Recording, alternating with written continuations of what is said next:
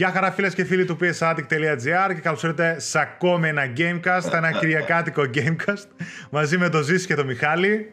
Ε, λοιπόν, όπως κάθε Κυριακή θα σας κρατήσουμε συντροφιά, παρεΐτσα, έτσι για να πιείτε τον καφέ σας ή ανάλογα από ό,τι μας βλέπετε με νέα, τα κυριότερα νέα της εβδομάδος και φυσικά σχολιασμό, χαβαλέ και στο τέλος τις δικές σας ερωτήσεις. Gamecast, τι λέει η Μιχάλη Σίχη, τι κάνεις με τον Αλέξιο, τα βρίσκεται; Έβγαλα τα μάτια μου. Αχά, πρόσεχε, πρόσεχε.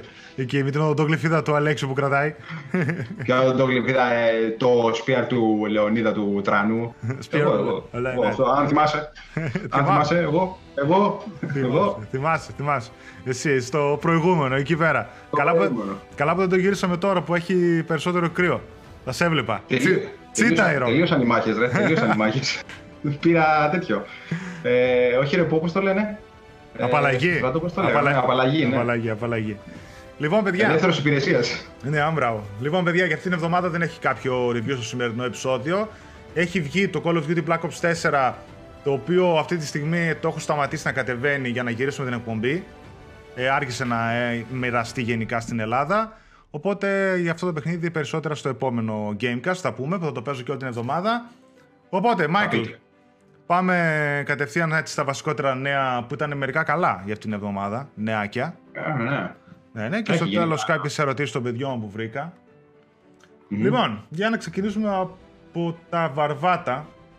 Πάλι Sony μεριά εννοείται. Ε, Και είχαμε τον α, CEO της Sony, τον α, Κενιχύρο Γιωσίντα. Ε, ε, Βέρος Αθηναίος και αυτές, όπως λέμε. Ο οποίος για πρώτη φορά, ε, για πρώτη φορά βασικά στην ουσία έχουμε, ακούμε για πραγματικά next gen κονσόλα από τη Sony. Μέχρι τώρα κανένας δεν, είπε, δεν είπε στα σίγουρα για το επόμενο βήμα της Sony ποιο θα είναι. Και επίσης ακόμα δεν έχει αναφερθεί καν το όνομα PlayStation 5. Κανένας, Καν θα έλεγε κανένας, PlayStation ναι, 5. κανένας τέλεχος της Sony δεν έχει αναφέρει το όνομα PlayStation 5. Που θεωρώ ότι κατά 9% έτσι θα λέγεται η επόμενη κονσόλα. Θα ήταν χαζή να την πούμε διαφορετικά. Μπορεί να τη λένε V. Όχι, ναι, ρε παιδί μου, εντάξει, να σου πω μπορεί να ακολουθήσουν ε, τη VI. Microsoft. Τα αλλάζει. Το- Κάτσε, το, το λατινικό πώς είναι, V ή VI. Β, Β, VI είναι Β. το 6. Το 6, ναι. Ναι, θέλω να σου πω ρε παιδί μου ότι θα μπορούσαν να ακολουθήσουν όπως κάνει η Sony, ξέρω εγώ, η Microsoft, το Xbox One, Xbox 360, Xbox 720. Θέλω να σου πω ότι αυτοί Ναι, Xbox, ε, ακολουθάνε. στην τρυπείο. Ναι, ένα, ένα, δύο, τρία, τέσσερα, νομίζω ότι θα πάμε στο 5. Λοιπόν, τα λόγια του CEO της εταιρεία είναι ότι at this point, what I can say is... It, sorry. At this point... At this point, what I can say is it's necessary to have a next generation hardware. Δηλαδή, είπε ότι το μόνο που μπορώ να πω για αυτή τη στιγμή είναι ότι είναι απαραίτητο να έχουμε next gen hardware. Ε, δεν είπε... Ξέρετε, από, από, κάτω, από κάτω θα πέσει καμιά μετάφραση, ας πούμε, του ζήσει ή φροντιστήρια ξένων γλωσσών ζήσει Πάτς Κεφαλής. Είχε η γυναίκα μου φροντιστήριο ξένων γλωσσών. Οπότε θα μπορούσε τώρα, αν το έχει ακόμα, να έπεφτε η μετάφραση, η διαφήμιση. Έτσι. Ε, λοιπόν, η δήλωση φυσικά ήταν αναμενόμενη, αφού οι πρώτες φήμες ήδη για την α, κονσόλα αυξάνονται κάθε μέρα, μαθαίνουμε όλο και κάτι παραπάνω. Μαθαίνουμε εισαγωγικά, όλα είναι φήμες. Ε, ωστόσο, είναι αυτό το σημαντικό ότι είναι η πρώτη φορά από ένα σημαντικό στέλεχος της εταιρείας που κάνει νήξη για κονσόλα επόμενης γενιάς. Για πραγματική κονσόλα επόμενης γενιάς, next generation και όχι για κάποιο μεσαίο βήμα όπως ήταν το PS4 Pro σε σχέση με το PS4. Το απλό έτσι. Που είχαμε δει. Πλησιάζει από όσο ξέρω και ο καιρός. Από όσο ξέρω. Πλησιάζει και ο καιρός. Πλησιάζει ο Που- καιρός. Έστω κάτι θα πούνε, κάτι θα ανακοινώσουν. Δεν ξέρω αν θα γίνει κάτι στην E3. Αλλά ε, Κοίτα, ίσως τα, πρώτα... όλο και κάτι θα μάθουμε. Ίσως τα πρώτα βήματα να γίνουν τώρα μέσα στο 19. Δηλαδή δεν ξέρω αν θα αποκαλύψουν κονσόλα, η Microsoft ή η Sony. Αλλά σίγουρα θα πούνε κάτι. Δεν, δεν ξέρω τι θα είναι αυτό. Μπορεί να, να την πούνε ότι το PlayStation 5 έρχεται του χρόνου, ξέρω εγώ. Και του χρόνου να κάνουν την παρουσίασή του κτλ. το 2020 και να βγει τέλος του 2020. Λέμε τώρα, αν βγει τότε. Άμα βγει πιο νωρίς, είτε θα πρέπει ήδη τώρα από το 19 αρχές να ξεκινήσουν να τυζάρουν και να προμοτάρουν την κονσόλα. Και εμείς να μαζεύουμε χρήματα. Ω, καλά. Εμένα αυτό που μου άρεσε σε αυτό είναι ότι μιλάει για next gen. Το ότι δεν πρόκειται να δούμε δηλαδή αυτό που σου είπα ακόμα ένα μικρό βήμα. Οπότε λογικά θα πρέπει η δύναμη που θα έχει ένα PlayStation 5, φανταζόμαστε όλοι που έρχεται, θα πρέπει να είναι πολλαπλάσια από το PlayStation 4 Pro. τουλάχιστον. Δηλαδή για το PS4 το απλό πιστεύω ότι θα είναι πολλαπλάσια κατά πολλές φορές, αλλά πιστεύω ότι θα πρέπει να είναι και αρκετά πολλαπλάσια για από το PlayStation 4 Pro. Για να μιλάμε για πραγματικά αλλαγή γενιάς και όχι απλά για μια μικρή αναβάθμιση. Δηλαδή, ε, κάτσε να θυμηθώ, το PS4 Pro έχει 4,2 αν θυμάμαι καλά teraflops, το Xbox One X έχει 6, οπότε θεωρητικά ας πούμε θα έπρεπε να πάμε σε κάτι τύπου 12 teraflops κονσόλα για επόμενης γενιάς. Για να πούμε ότι έχουμε κάτι καινούριο, δυνατό που θα μπορέσει να μας δείξει το κάτι παραπάνω και θα μιλάμε όντως πραγματικά για μια επόμενη γενιά. Ισχύει. Το καλό βέβαια είναι επίσης, και να τώρα μιας και που πιάσαμε PS5 να πούμε και κανένα δυο φήμες έτσι που βγήκανε. Ναι, για ρίχτε. Η μία η μικρή φήμη η οποία πιστεύω ότι ισχύει 100% είναι ότι θα υποστηρίζει V-Sync το PlayStation 5 το V-Sync είναι ορολογία από το PC βέβαια, περισσότερο εκεί υπάρχει σαν όρος και στα settings των παιχνιδιών. Είναι αυτό το οποίο αποτρέπει να έχουμε την οθόνη που κόβεται στα δύο, screen tearing, άμα έχεις δείξει εγώ, άμα γυρνάει η κάμερα κτλ. Ε, οπότε πιστεύω ότι όντως θα υποστηρίζουν VC και επόμενες κονσόλες. Επίσης πιστεύω ότι θα υποστηρίζουν το καινούριο πρότυπο του HDMI 2.1 που θα βγει. Ε, και επίσης σίγουρα θα υποστηρίζουν και οθόνες με πολλαπλών ε, refresh rates που βγαίνουν. Βέβαια, οι περισσότερε. Οι περισσότερες τηλεοράσεις τώρα παίζουν στα 50-60, αλλά πολύ πιθανόν στα επόμενα χρόνια ή π.χ. τα gaming monitors που μπορεί να έχει κάποιος που υποστηρίζουν μέχρι και 120. Οι κονσόλες επόμενης γενιάς πιστεύω ότι όλα αυτά θα τα έχουν στάνταρ.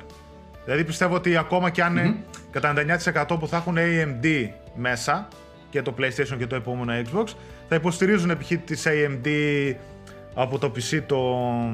πώς λέγεται η μέθοδος που έχει για το έτσι για να έχεις smooth εικόνα.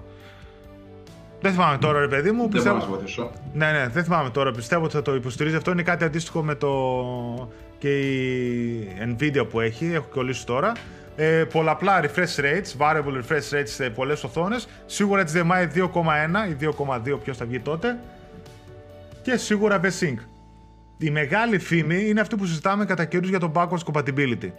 Ένα από τα ναι. πιο πολυσυζητημένα features ήρθε, θα το πούμε μετά, και ένα ακόμα που θέλουμε να μας έρθει είναι αυτό το backwards compatibility. Το οποίο backwards compatibility το υποστηρίζει πολύ δυνατά σε αυτή τη γενιά η Microsoft, πάτησε γερά εκεί. Η Sony δεν μπορεί να κάνει κάτι σε αυτή τη γενιά, ειδικά με τα παιχνίδια του ε, PlayStation. Πιστεύω ότι θα, θα το κάνει στο 5. Το PlayStation 3. Και όλοι πιστεύουμε, ή τουλάχιστον ευελπιστούμε, ότι θα το κάνει στο PlayStation 5. Και αυτό έρχεται. Ε, ναι, εσύ θα το κάνει με την έννοια ότι είναι εύθυνη σε αντιπαράθεση με την MS.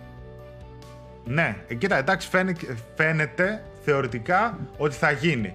Με όλα αυτά που ακούμε και με την πατέντα τώρα που θα πούμε και παλιότερε έτσι φημολογίες που βγήκανε, φαίνεται ότι η Sony δουλεύει πάρα πολύ πάνω στο ναι. software για την επόμενη γενιά.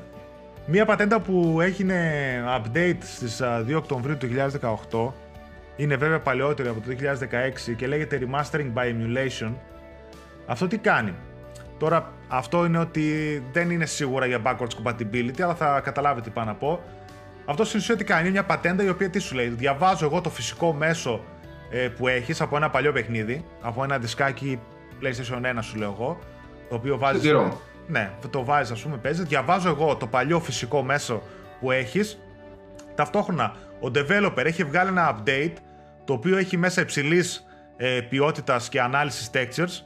Με αποτέλεσμα, όταν διαβάζεις το δισκάκι από το παλιό παιχνίδι, μπορεί ε, αυτό εδώ πέρα, αυτή η πατέντα, να αναγνωρίζει το παλιό texture με το καινούριο και να το αντικαθιστά on the fly. Δηλαδή την ώρα που παιζει το παιχνίδι, να σου αντικαθιστά χωρίς να το παίρνεις χαμπάρι εννοείται, το παλιό texture με το υψηλής ανάλυσης και στην ουσία να γίνεται επιτόπου remaster το παιχνίδι το οποίο εσύ μπορεί να το έχεις 20 χρόνια πριν αγορασμένο και να το παίζεις.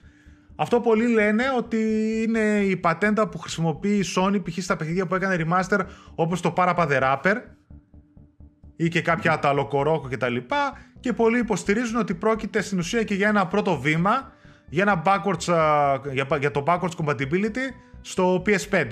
Γιατί στην ουσια μοιάζει πολύ με αυτό που κάνει η Microsoft στα, σε μερικά από τα backwards compatible παιχνίδια της από το Xbox τα παλιά και του 360 που τα κάνει upscale και όχι μόνο upscale, τα κάνει σε 4K, όπως είχε το Red Dead Redemption και κάποια άλλα πιο παλιά, που τα δίνει 4K ανάλυση, καθαρή εικόνα, δεν αλλάζουν τα textures βέβαια, αλλά παρόλα αυτά κάνει κάποιες βελτιώσεις, ακόμα και στο φωτισμό, ακόμα και στο draw distance, έχουν κάποιες βελτιώσεις που δείχνουν λίγο καλύτερα τα παιχνίδια από ό,τι ήταν όταν τα παίζαμε στη γενιά τους.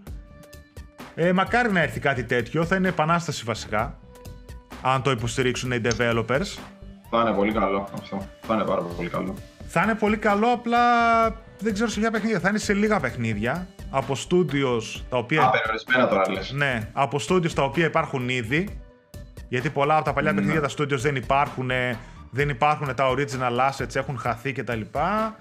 Θα πρέπει να υπάρχουν εταιρείες ακόμα, θα υπάρχει να υπάρχει όρεξη και εργατικό δυναμικό να κάνει δουλειά η οποία στην ουσία δεν πρόκειται να πληρωθεί ποτέ. Θα περιμένουν μπας και κάποιος θα αγοράσει digital το παιχνίδι για να το παίξει μέσω backwards compatible, ναι, compatibility να παίξει την enhanced ε, έκδοση.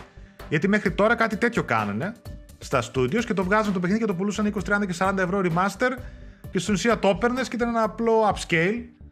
Να θυμίσω, ξέρω εγώ, το Devil May Cry που ήταν πολύ χάλια η τριλογία το remaster για το PS4. Ναι, Ούτε καν 4K ναι. 1080p απλά σε frames και κάποιες άλλες και κάποιες άλλες δουλειές έτσι remaster, το οποίο το μόνο που κάνανε ήταν απλά να καθαρίσουν την εικόνα, κάνουν upscale τα γραφικά σε μια μεγαλύτερη ανάλυση και αυτό ήταν. Άντε και να έτρεχε και καλύτερα. Ίσως απολούσαν ρε παιδί μου στα... Όχι στα διπλάσια λεφτά, αλλά ήταν τσιμπημένη η τιμή. Ήταν τσιμπημένη, μα πολλά κοστίζανε και 40 ευρώ, έτσι. Δεν ήταν mm. ότι ξεκινούσαν από ένα κοσάρικο να πεις OK, θα γίνει μια έκπτωση, ένα deal, θα το πάρω 10-15 ευρώ. Ξεκινούσαν από 40 ευρώ. Ναι, Δεν είναι, είναι λίγα. Οπότε, ναι, περιμένουμε να δούμε αν όντως ισχύει κάτι τέτοιο.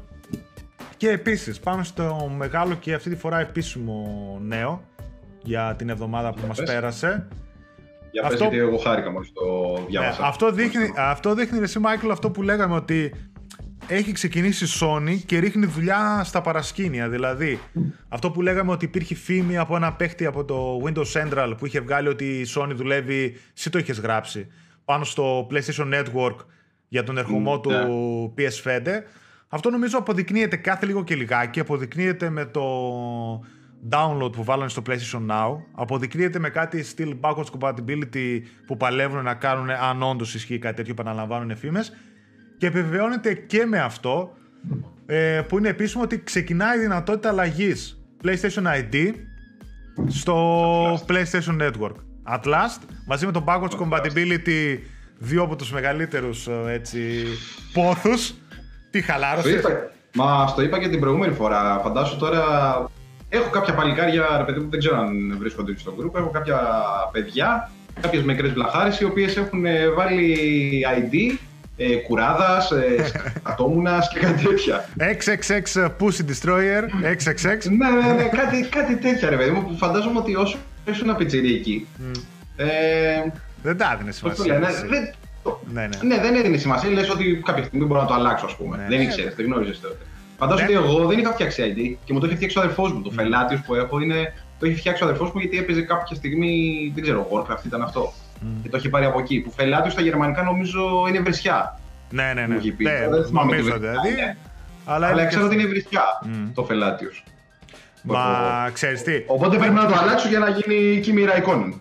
Μα δεν ξέραμε, όταν ας πούμε ξεκίνησαν τα ID με το PlayStation 3 και τα λοιπά, στο PSP μετά, PSP και το στο PS4, δεν ξέραμε ότι θα γίνουν τόσο μεγάλο μέρος της ζωής μας. Κατάλαβες. Δηλαδή, όταν και εγώ τότε είχα βάλει ζήσεις κάτω, παύλο, κάτω παύλα GR.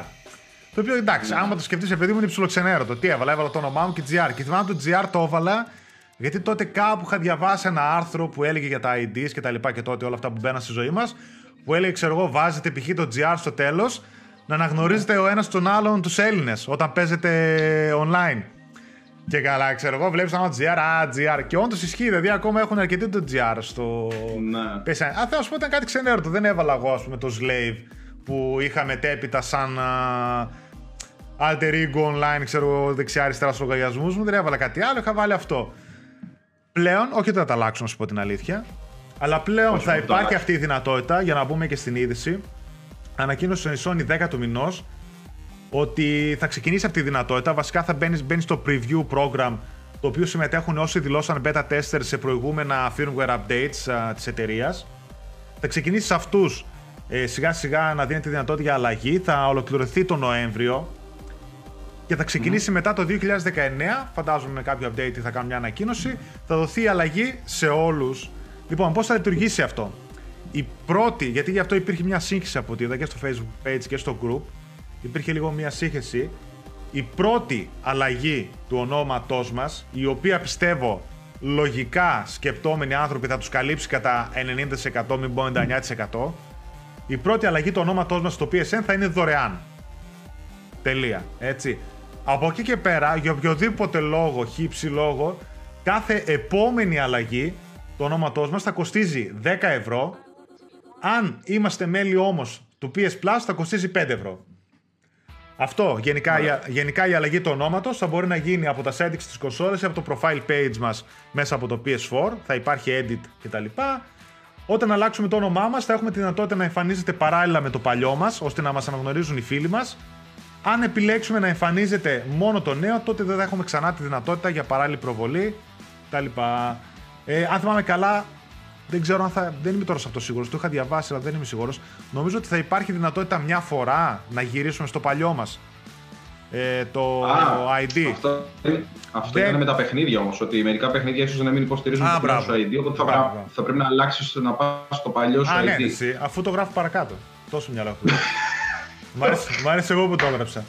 Το πρόβλημα, παιδιά, είναι. Βλάχα, τελευταία! Το πρόβλημα, παιδιά. Εντάξει, είναι σχετικά. μικρό. Λευτεριά στην Τσετσενία, πάρε τα λεφτά μου. το θυμάσαι και εσύ τότε. Ε, συμβατά με την αλλαγή του ονόματος, ένα μικρό προβληματάκι που υπάρχει, το οποίο εντάξει δεν νομίζω ότι το συναντήσουμε πολύ. Συμβατά με την αλλαγή του ονόματός μας θα είναι όλα τα παιχνίδια που κυκλοφόρησαν από την 1η Απριλίου 2018 και μετά, ενώ μόνο κάποια από τα μεγαλύτερα παιχνίδια που κυκλοφόρησαν πριν την αναφερόμενη ημερομηνία. Δεν εγγυάται η Sony ότι όλα τα παλαιότερα παιχνίδια του PlayStation 4, PlayStation 3 και Vita θα είναι συμβατά και έτσι θα έχουμε τη δυνατότητα να γυρίσουμε δωρεάν στο παλιότερό μας PSN ID αν συναντήσουμε προβλήματα. Όταν αυτό το χαρακτηριστικό θα γίνει επίσημα διαθέσιμο, θα υπάρχει λίστα με όλα τα συμβατά παιχνίδια στο PlayStation.com. Ε, αυτό που νομίζω στην ουσία, αν αντιμετωπίσουμε πρόβλημα, θα είναι σε κάποιο multiplayer παιχνίδι το οποίο θα είναι αρκετά παλιό και ίσως να μην είναι και τόσο γνωστό. Δεν νομίζω δηλαδή ότι θα υπάρξει τόσο μεγάλο πρόβλημα. Δηλαδή, καταρχάς δεν νομίζω ότι υπάρχει τόσος πολλοί κόσμος που να ασχολείται με τόσο παλιά Με παιχνίδια. παλιά παιχνίδια. Δηλαδή, αν κάποιος κόσμος παίζει τα παλιά παιχνίδια του στο PlayStation 3 π.χ. τα- ή, τα, ή στο PS4, δεν πειράζει, ή στο PS4 τα παλιά Call of Duty. Ωραία, ήθελα- τι να πειράξει, δεν ήθελα να πάω μπροστά. Όχι, ρε, εννοώ για τον Dark που ακούστηκε. Ε, Δεν για... με νοιάζει. και άμα θες. Ε, Και τι έλεγα; Ναι, αν θέλει να παίξει π.χ. τα Call of Duty και τα λοιπά που είναι παλιότερα παιχνίδια, νομίζω ότι αυτά θα τα αναλάβουν και θα τα κάνουν. Δεν τίθεται θέμα. Δηλαδή τα γνωστά. Να μην παίξετε ρε, Call of Duty παλιά, έτσι κι αλλιώς θα βγει το καινούριο. Ε, γαμώ το έχει τρυπία εδώ μπροστά μου, βγάζει τα μάτια. Θα το του. βγάλεις το μάτι, θα το βγάλεις το μάτι μέχρι τέλος. Πρόσεχε. Το, πώς το λένε. Ε, δεν βγήκε τώρα το καινούριο το Call of Duty. Black Ops 4 Call of Duty. Ε, καλά, αυτή, τη- αυτό που παίζετε εσείς. Ναι, αυτό να με κάνετε παιδιά ad, γιατί τώρα από το Ναι, Σαββατοκύριακο. ναι, να τον κάνετε, άντε, ναι. Τώρα που βλέπετε την εκπομπή, Θα παίξει λογικά, το- λογικά θα έχω Παρέα. ξεκινήσει να παίζω. Οπότε κάνετε άντα να ξεκινήσουμε έτσι, άμα θέλετε να παίζουμε και online. Οπότε αυτά και για το, Αυτό, PSN, για το PSN ID. Δεν ξέρω, εσύ θα τα αλλάξεις καταρχάς; Ναι, στο είπα, στο είπα. Μας Ναι. το είπα στην αρχή ότι το κάνω κάτι σε κείμενα Α, το εικόνα, κείμενο, νερά ναι, εικόνα, σωστά, τίποτα. σωστά. Κείμη, τίποτα τέτοιο. Δύο. Γιατί έτσι. Ναι, Δε, δεν ήμουν τόσο μαλάκας στην αρχή, θα το κάνω να είμαι γκραν μαλάκα. Λοιπόν, Και μετά να πω, Α, κάτσε, δεν μ' άρεσε, κάτσε να πληρώσω άλλα 5 ευρώ. άλλα 5 ευρώ. Ναι, ε, εν τω μεταξύ δεν θυμάμαι πόσο πληρώνεις το Xbox για να τα αλλάξεις. Και εκεί 5-10 ευρώ, αν θυμάμαι καλά. Και να τα αλλάζεις κάθε εβδομάδα. Πάτα κοίτα, πάτα κοίτα. Τέλος πάντων, αυτό, που Ναι, ήθελα, ναι, ναι. αυτό που ήθελα να πω για την πληρωμή ότι είναι ότι γίνεται γιατί αφενός έχουν πει ότι τεχνικά είναι λίγο δύσκολο το όταν γίνεται κάποιος αλλαγή του ονόματό γιατί το έχουμε ξαναπεί ότι δεν έχουν ένα συγκεκριμένο αριθμό, ένα συγκεκριμένο ID για τον κάθε παίχτη. Ο κάθε ID και τα παιχνίδια του είναι με το όνομα που έχει, οπότε άμα αλλάξεις όνομα πρέπει να γίνει μια ε, δουλειά από πίσω. Η οποία και δεν μας ενδιαφέρει, δικό τους πρόβλημα. Ε, το θέμα είναι ότι, υπάρχει, κατα- ότι η πιθανότητα υπάρχει κατάχρηση. Δηλαδή κάποιος μπορεί να μπαίνει, να τρολάρει, να βρίζει, να χακάρει λογαριασμούς ή χίλια δύο πράγματα Αυτό. να κάνει και να αλλάζει μετά όνομα και να γίνεται. να εξαφανίζεται που λέει ο λόγος. Αυτό θέλω να αποφύγουν, αυτή την κατάχρηση. Αυτό δεν θα έπρεπε να έχει κανένα ομαδικό έτσι ban, ας πούμε, να βρει και τους δύο λογαριασμού. Όχι τους δύο λογαριασμούς. Το ID είναι ένα σε, λο- σε ένα λογαριασμό. Ε, πιστεύω, Να το μπανάρει. πιστεύω για Να το μπαν θα, μπανάρει. Δεν ξέρω, μπλοκ κάτι. για μπαν θα υπάρχει δυνατότητα. Αυτό που θέλουν να αποφύγουν είναι τις τρολιές, το να κάνει ο ένας ο άλλος και να αλλάζει μετά όνομα, ή επίσης το να αλλάζει όνομα και να παίρνει το δικό σου, να, να αλλάζει μετά όνομα να παίρνει το αλλουνού και πάει λέγοντας. Του την πέφσω. το μα, μακερώσω. Μακερώσω. Μακερώσω. Σκίσω τη φαν. Λοιπόν, α, Πίσω την. οπότε πάμε σε ένα πολύ ωραίο νεάκι το οποίο α, μέσα από τα χέρια σου έχασε το παγκόσμιο ρεκόρ. Για τις περισσότερες πλατίνες. Ναι, ρε. Λοιπόν, το επόμενο νέο είναι παγκόσμιο ρεκόρ με τις περισσότερες πλατίνες για το Χακάμ Καρίμ. Ένας... Μιχαλάκης Παγκίδης. Α, όχι, δεν τον πήρα, δεν είμαι στα Guinness. Όχι, όχι, κοντά είσαι, κοντά είσαι. Έκανες, Ναι, κοντεύω. έκανες αλλαγή το PSN ID σου ρε, εσύ και... Α, και γίνα... το άλλαξε, ναι. Πώς το είπα; Χακίμ, Χαρίμ. Δεν θυμάμαι τώρα στο, πώς το λένε στο PSN, θα σε γελάσω. Αχ, Ναι, τέλος πάντων αυτό. Αχακάμ, κάπως έτσι το λένε, ναι. Αχακάμ, αχακάμ, καμ. Ε, λοιπόν, ο Χακάμ Καρίμ, ο οποίος είναι από το Μπαχρέιν, ναι, οκ. Τι Βασικά, λες, ρε, αποκλείεται. Ε, είναι ήδη γνωστός ως ο παίκτης με τις περισσότερες πλατίνες, αλλά πλέον διαθέτει και την επίσημη πιστοποίηση από το World Guinness Records. 19 Σεπτεμβρίου επίσημα πιστοποιήθηκε. 1691 πλατίνες. Ε, κοντεύω. Από τότε συνεχίζει. Εγώ τον κοίταξα 8 δεκάτου, είχε 1717. Και από τότε έχει περάσει άλλη μια, Χίλιες. δο- άλλη μια εβδομάδα, οπότε θα έχει φτάσει άλλες πόσες. Ναι, είχε 1717, 8 δεκάτου, 70.127 τρόπια. Πω πω μαλάκα. Ξέρει άνθρωπο. Α, Να τα σου δύο- πω, δεν βγαίνει από το σπίτι. Από τα 2.522 παιχνίδια που έχει παίξει, τα 2.047 είναι 100% completed. Completion rate 90,93 Ω, μαλάκα. και λέει ότι κερδίζει ας πούμε κατά μέσο όρο 18,71 τρόπια την ημέρα. Doing. Πόσο; 18,71 τρόπια την ημέρα. Αυτό σου λέω 8 δεκάτου. Μαλάκα. Αυτό πρέπει να παίζεις τύπου slide παιχνίδια που Έχει. σε 5 λεπτά παίρνεις πλατίνα. Πρέπει να παίζει να κατεβάσεις τίποτα digital έτσι καμιά δεκαριά και τα άλλα τέσσερα να είναι λίγο πιο παραπάνω σε ώρα. Δεν γίνεται. Πήρε δύο ρεκόρ εσύ. Αυτό, αυτός πήρε... Όπα, αυτός πήρε με το... Περίμενα. Ναι, sorry. Κάτσε ρε, δηλαδή άμα πάρει ας πούμε το Assassin's Creed που θέλει 70 συν ώρες για να δηλαδή πού, πότε, σε μια μέρα. Αυτός πήρε δύο παγκόσμια ρεκόρ. Το ένα είναι για τις περισσότερες πλατίνες και το άλλο είναι για, τα πιο, για τις πιο μαύρες σακούλες κάτω τα μάτια. Δηλαδή, άμα το δεις στη φωτογραφία, είναι γύρω-γύρω εδώ έτσι. Και δύο μαύρα εδώ. Σαν πάντα. Κοίτα, τώρα για να μιλήσουμε, ας πούμε, στη, για, πραγμα- στην πραγματικότητα, ας πούμε, εγώ δεν θεωρώ ότι είναι ένας. Το θεωρώ λίγο εξωπραγματικό να Α, γίνεται αυτό. ότι που είναι. μοιράζει. Εγώ πιστεύω ότι είναι μια ομάδα από πίσω. Εσύ, ας πούμε, ο κρυφός ε, κυνηγός, μαζί με κανένα δύο-τρεις Ναι. άλλους, με ένα λογαριασμό και παίζουν 24 ώρες το 24ωρο. Μαλάκα, μηδέν ζωή. Συνέχεια από εδώ και από εκεί και δίνουν έτσι. Γιατί δεν γίνεται, δεν, δεν μπορώ να καταλάβω πώς γίνεται τόσο πολύ. Και, και να πας να το ρωτήσεις, δεν βγαίνεις ρε καθόλου έξω από το σπίτι, ρε, μπαγλαμά. και σου πει πώς δεν βγαίνω. Πάω μέχρι το κατάστημα να πάρω τα παιχνίδια. Κάθε Σαν μέρα, γυρνάω. και κάθε μέρα ξέρω εγώ είμαι σε πάρτι, καφέδες με τα παιδιά. Ωραία, Θεω, φίλε. θεωρώ ότι είναι ένα team από πίσω, όπως είναι και σε άλλους, Κάψιμο. όπως είναι και σε άλλους ε, λογαριασμούς παρόμοιους, όπως είναι και στα, σε κανάλια ή και σε λογαριασμούς σε sites που βγάζουν walkthroughs, που βγάζουν Μμμ. walkthrough για πλατίνα, για το ένα για το άλλο. Εκεί πέρα δεν είναι ένας, εκεί πέρα είναι πολλοί, οι οποίοι Ε, σίγουρα. συνεργάζονται άψογα και βγάζουν ένα walkthrough πριν βγει το παιχνίδι. Βγάζουν ένα roadmap για πλατίνα πριν βγει το παιχνίδι, έτσι. Δεν είναι τώρα day one να υπάρχει ας πούμε roadmap για παιχνίδι που μπορεί να θέλει 100 ώρες και πάει λέγοντας. Ναι, δεν είναι το. Οπότε θεωρώ και εδώ είναι το ίδιο. Οπότε εκεί που ήθελα να καταλήξω είναι τον κοντεύει. Τον κοντεύει να τον περάσει. Άνετα. Είσαι άνετα, στα, άνετα, είσαι στα άνετα. κοντά. Τώρα μαζί με τη Λάρα που κοντεύει την πλατίνα, μετά πας στο επόμενο και τον έχεις ίσα. Η Λάρα έχει βγει πλατίνα. 1717 αυτός, 1718 εγώ. Ναι, αυτό. Σιγά. Λοιπόν, οπότε. Ε, τι θα σου Για πω, πες. να πάμε παρακάτω. Ότι σε- μετά από τη Λάρα θα πάω στο Assassin's Creed για την πλατίνα. Μμμ, καλή τύχη εκεί πέρα. Και μετά τι θα συνεχίσει, Red Dead. Ε, Red Dead, αλλά το Red Dead του έχω. Θέλει και τα online εκεί. Εκείνο είναι θέλει και πιο online. τσιμπημένο. Ναι, ναι, ναι. Θέλει δύσκολα. Όταν θέλει online έτσι. Γενικά της Rockstar είναι, δεν είναι τόσο εύκολα. Ναι, ναι, θέλει να ασχοληθεί. Θέμα Εντάξει. πλατίνας. Επίτηδες για να ασχοληθείς και με το online, κατάλαβες γι' αυτό στο κάνω. Ναι, ναι. Καλά, μόλις ασχοληθώ. Ε, Πιο, πιο, ξέρεις τι θέλω να κάνω, πιο, πιο πολύ να φύγει από πάνω μου το online και να μην ξαναπέξω, ας πούμε, ποτέ μόλις βγάλω τα τρόπια του.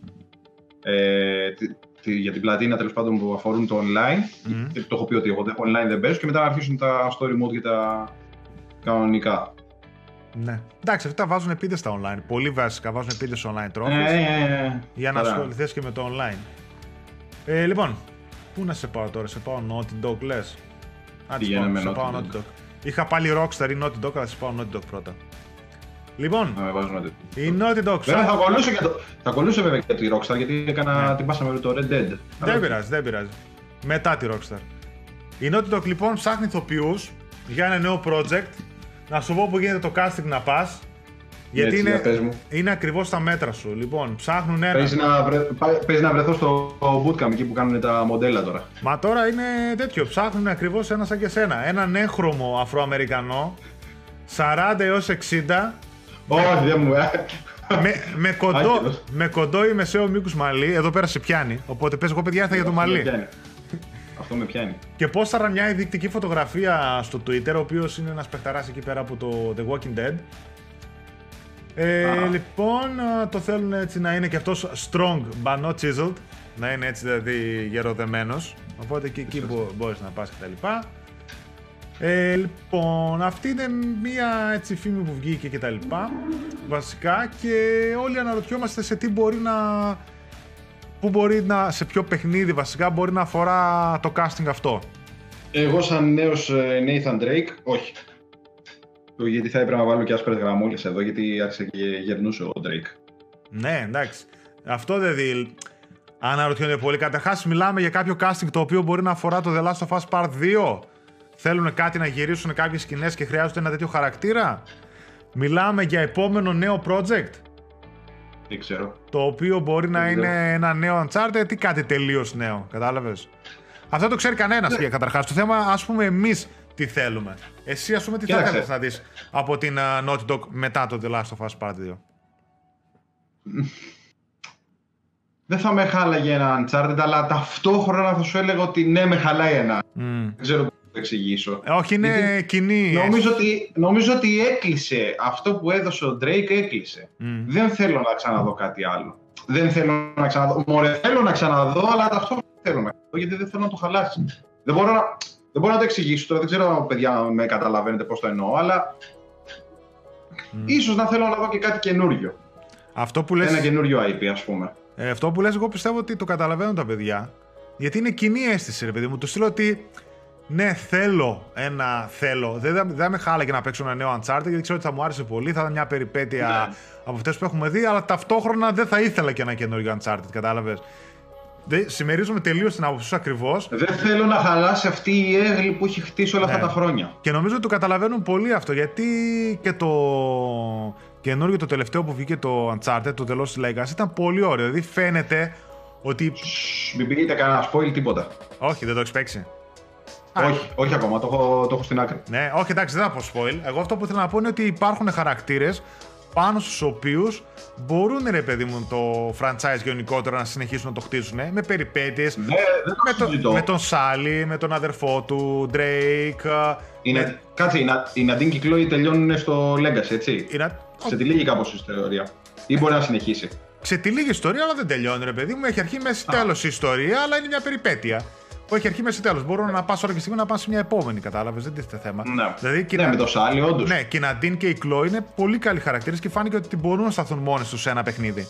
Ακόμα και... Θα μπορούσαν ε, κάλλιστα να βάλουν και την κόρη του Drake. Με. Ναι, δηλαδή θα μπορούσαν να παίξουν και έτσι. Χώρια τώρα. Εγώ, άμα εγώ πιάσουμε, σκεφτόμουν. Άμα πιάσουμε prequels και τα λοιπά, έτσι. Δεν το ναι, εγώ σκεφτόμουν ότι. Ναι, καλά, δεν το συζητώ αυτό. Αλλά σκεφτόμουν αν έβγαινε κάτι καινούριο και βάζανε όντως την, ε, την κόρη του Drake ότι ο Drake θα εμφανιζόταν σαν guest ναι, κάποια ναι. στιγμή μέσα στο παιχνίδι. Ναι, ναι, ναι, ναι, ναι. Αυτό. Απλά είναι αυτό που λες εσύ ακριβώς ότι δεν ξέρω αν θα ήθελα ή δεν θα ήθελα. Δηλαδή, από μια μεριά λέω ότι θα ήταν κρίμα ένα τόσο ταλαντούχο στούντιο να μην δώσει κάτι καινούριο σε ένα PlayStation 5. Ναι, σε ένα PlayStation 5. Ε, ναι, και ταυτόχρονα θα μπορούσε ρε παιδί μου επίσης ένα PlayStation 5 να έρθει και να κάνει τον bump και να βγει πάρτε ένα καινούριο Uncharted το οποίο δεν ξέρω εγώ τι μπορεί να έχει ως βάση ως ιστορία.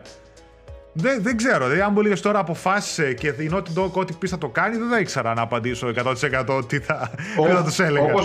Όπω και μέσα στο group, ε, παιδιά που έχει κάνει ένα παλικάρι την ερώτηση ποια είναι η αγαπημένη σας εταιρεία, πάλι δεν μπορώ να απαντήσω γιατί κάθε εταιρεία σου χτίζει νοσταλγίες ρε παιδί μου. Mm. Και όλες οι εταιρείες, οι μεγαλύτερες από αυτές Naughty Dog, Rockstar, Ubisoft, Activision, έχουν είναι κολοσσί, παιδί μου, στον τομέα του gaming. Σου έχουν προσφέρει άπειρες στιγμές ε, σε θέμα διασκέδασης. Mm. Όχι, είναι. Δεν μπορώ να διαλέξω κάποια. Δεν μπορώ να πω, ας πούμε, θα μπορούσα να πω την Auditor, αλλά μετά θα σκεφτόμουν κάτσε, ρε, γιατί, να, γιατί να βγάλω έξω τη Ubisoft. Mm. Ή γιατί να βγάλω την Activision ή τη Rockstar. Ξέρεις, είναι, είναι ή το ένα ή το άλλο. Όχι, όχι, δεν μπορεί. Οπότε δεν μπορώ να επιλέξω μία εταιρεία. Ένα στούντιο δεν μπορείς να πεις. Προφανώς και έχει κάποιου αγαπημένα στούντιο, αγαπημένα παιχνίδια. Α, εντάξει, να πεις τη μία ή το να πεις μόνο τη Rockstar ή να πεις μόνο την Naughty Dog ή να πεις μόνο. Αδική τα άλλα. Δεν ξέρω, εγώ σίγουρα θα αδικήσεις πάρα πολλές εταιρείες που έχουν δώσει πάρα πολλά παιχνίδια. Και τώρα, μιας που είπες και Rockstar που αναφέρθηκε, τώρα, ναι. τώρα θα κάνω την πάσα.